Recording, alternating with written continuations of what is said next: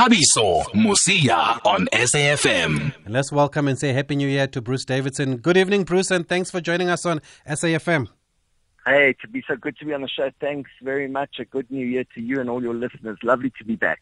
Great, and lovely to see some tennis here. The first Grand Slam is around the corner. Obviously, the big talking point, Bruce, is the return of Novak. Do you have any idea of how he's been received so far in Australia, of what kind of reception he can expect next week after the drama of last year? Well, it's been a surprise to me that he's been so welcomed uh, back by the Australians. I I just couldn't believe it when I, I, I watched some television clips and I studied uh, some of the social media reactions by crowds walking onto the court. He absolutely, um, you know, was welcomed back. He hasn't played in Australia since 2021. He won the Adelaide uh, tournament, as we know, last week in fine style, and it was as if he had never left. Um, unbelievable winning his uh, 92nd ATP title in Adelaide. And he just said to the crowd, it is so good to be back. This is where I've won most of my Grand Slams. It wasn't my fault that I was deported and uh, I didn't want to upset anybody.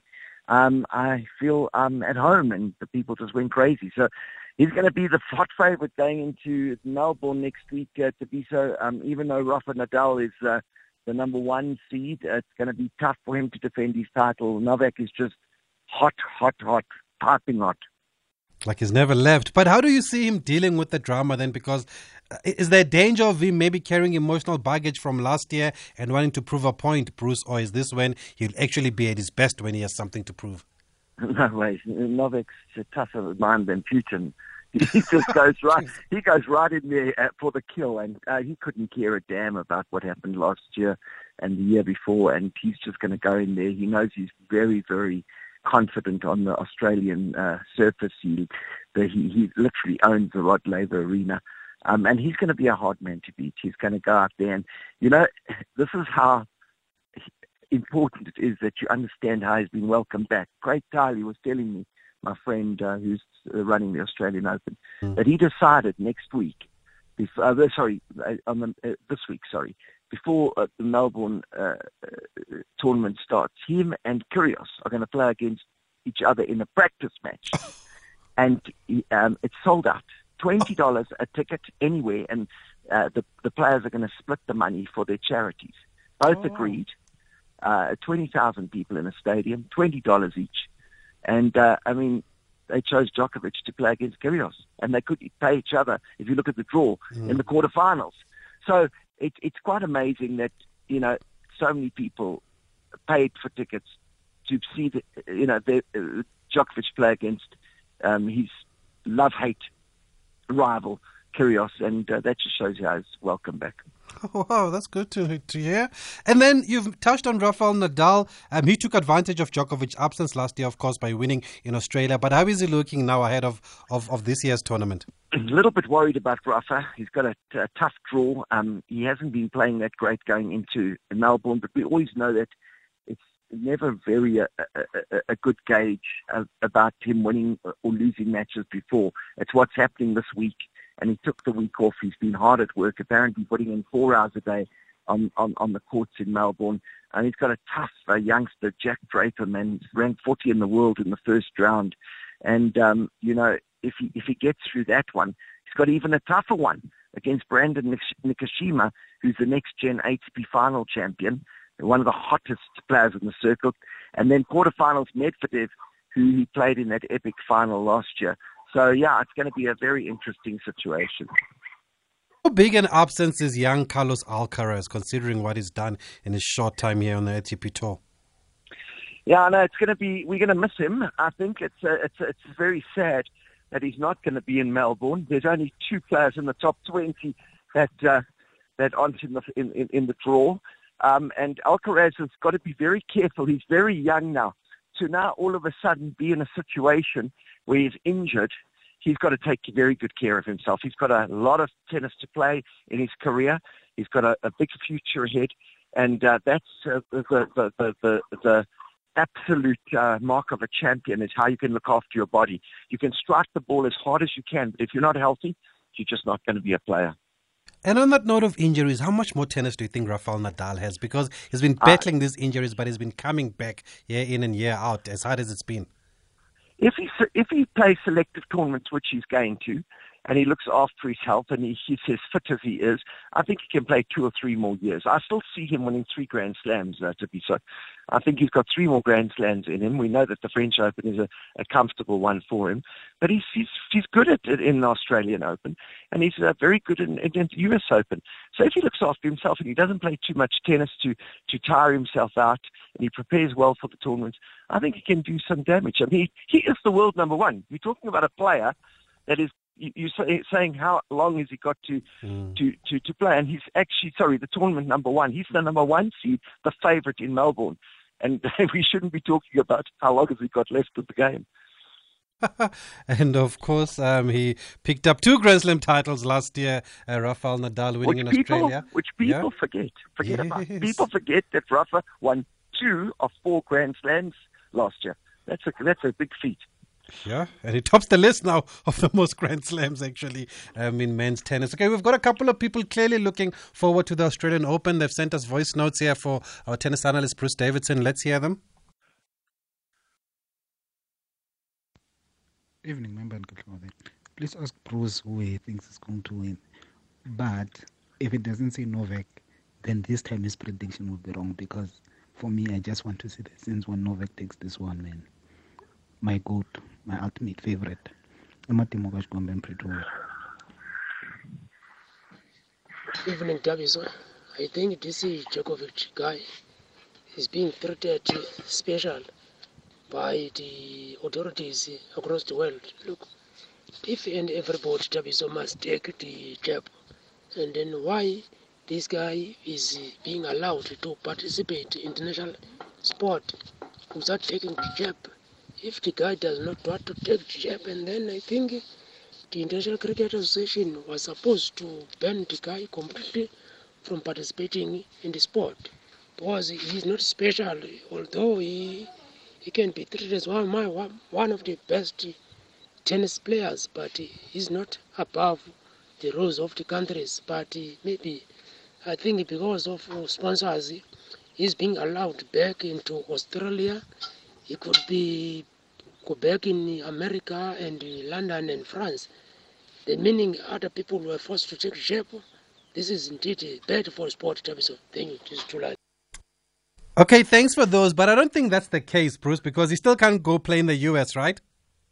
Yeah, he can't play in the US. There's a lot of tournaments he can't play in. And listen, last year after that deportation, he had a disastrous year.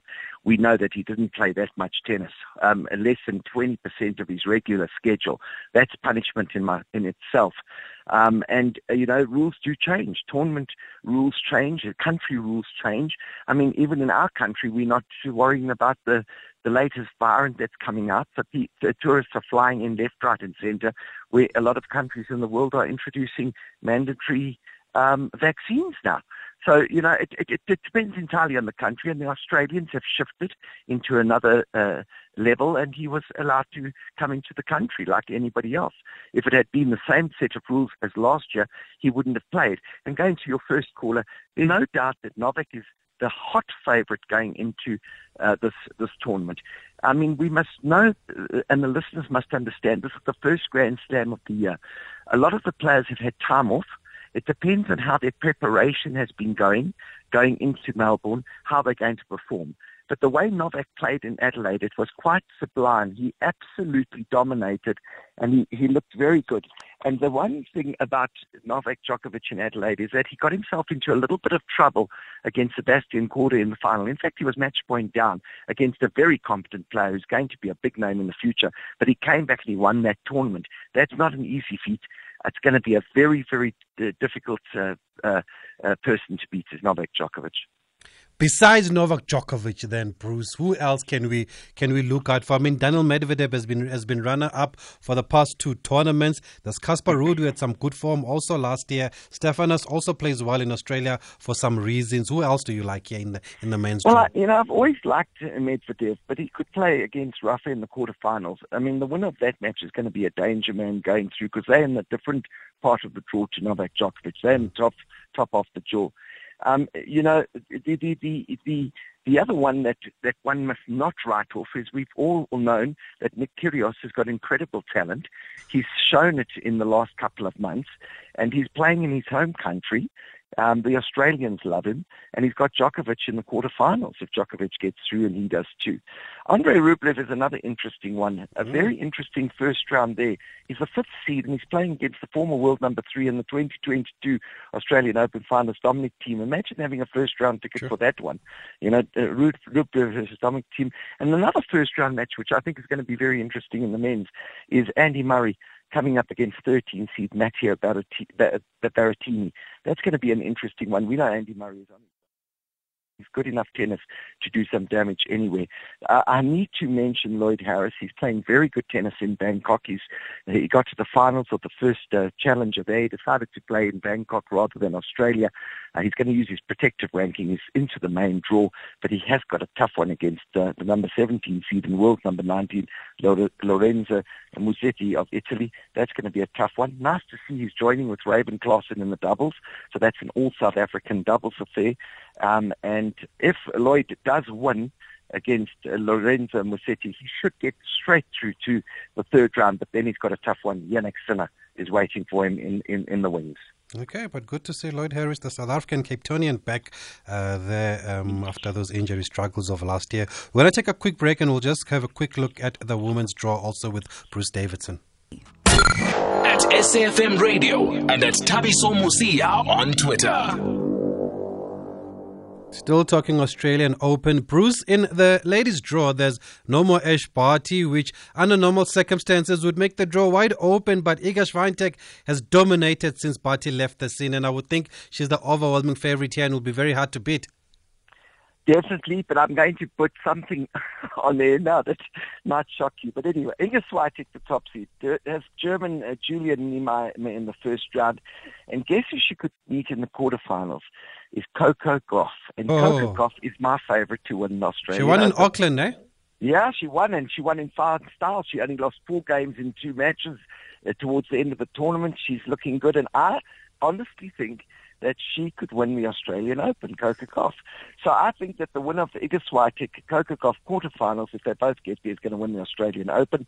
But we've got to remember that it's not easy. Grand Slams, every match is difficult. Second round, Coco Gauff is going to be playing against 2021 US Open champion Emma Raducanu. And we know that Emma has been injured, hasn't been playing great, but that's not an easy second round match. In the bottom half of the draw, our African uh, uh, sensation, Ons Jabeur, the second seed, uh, got to the Wimbledon and US Open finals. She's due for a Grand Slam.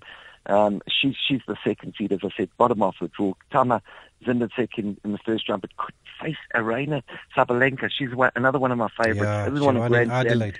Yeah, Adelaide. You know, it was world number two for so many years. I think she's due for a Grand Slam, and uh, it could be. But in that half of the draw, very difficult is Jessica Pegula, who got to the USA to that United uh, Cup win, and uh, in the same quarter is uh, Maria Sakkari, the Greek that's playing such good tennis. So a wide open women's singles, but uh, Iga Swiatek definitely uh, the one to watch. And why do you like Coco Gauff? Where's the improvement been in her game now? Um, I- I mean, she's got real talent. She, she played Wimbledon when she was 15 and everybody was talking about her. But now she's starting, she seems to be starting to establish herself. Yes, she is, and she's getting older. It's, it's, it's, no, yeah. As soon as people start getting older, getting more mature, start understanding what is important in life, the way she, she won in Auckland, I, I, I think that uh, she's now got it to win because she's been close to some really big matches and big tournament wins. So I think she could really do some, some damage there. And uh, obviously, I'd like to once again mention we all wondered why Naomi Osaka had pulled out, and obviously we know Yeah. that she's pregnant. Unbelievable. Running around Europe, running around Europe, uh, having fun, more fun than she should have had, probably. And all of a sudden there's a bun in the oven, and it's going to be rapper number two. Congratulations to her and her rapper boyfriend Cordae. But but what does this mean for her tennis though, Bruce? Because It's- it does it seem could be over. It could be over. really. Yeah, that, that that's how serious this is. You know, it, it, it, when you're dating a rapper, and now you're going to have a child with a rapper, someone like Cordae, who is absolutely committed to his craft. He travels around the world. Have you seen his schedule? I mean, 72 gigs uh, planned for the first seven months of the year, and she loves being with him. I mean, how's she going to play tennis? Watch him rapping, travel, have a baby. It's not going to be easy. It's going to be uh, quite miraculous for her to come back. And the reason why I say that is we haven't seen much of her in the last three years. So it's not as if she was on the top of her game, fell pregnant, and can make that dramatic comeback. It's not like that. She has she's dropped off the scene a bit. Um, it's only because she's Naomi Osaka and won a couple of Grand Slams and is a, a unique uh, a product from uh, from Japan that we remember her. But I don't know if it's going to be easy for her to come back. Yes, because I wanted to say it just seems like even before the pregnancy was announced, and congratulations to them, but it does seem like she's fallen out of love with the sport, or she's just not been know- able to deal to deal with the issues and be able to make a full return to tennis. And yeah, and you must also remember we don't know how, how many months pregnant she is, but Serena was playing. Serena was playing when she was pregnant. Yeah, and Serena was do, doing incredible things, and and a lot of athletes I've seen her, Yvette Van Sale. I couldn't believe that when she was seven months pregnant, she was winning ten kilometer races on the Spar Grand Prix circuit. I mean, I'm I'm just saying that I was surprised when she didn't pitch up for a pre-tournament uh, uh, pr- uh, preparation in Los Angeles. That was the sign. She was jolling all over uh, Europe. Um, her her agent Stuart Duguid had said to me that she had planned to go to Los Angeles, but obviously she just got the news and then just used it as an excuse. That means that she hasn't really got her heart into tennis, as you said to me. So you hit the nail on the head. It's going to be very difficult for her to come back, which is sad because I think she's great for the sport. Yeah, really very sad. Okay, Bruce, thanks for speaking to us. You know, we'll catch up with you uh, maybe during the tournament or after the tournament to go back and pull out some of these clips because you always get it right here on the show. But enjoy the tennis and thanks for speaking to us. It's a pleasure. Keep on the ball, Tabitha. Okay, you too, Bruce Davidson. If you're a betting man, remember some of the names that he has mentioned for the men's and women's draw at the Australian um, Open. Okay, we're going to go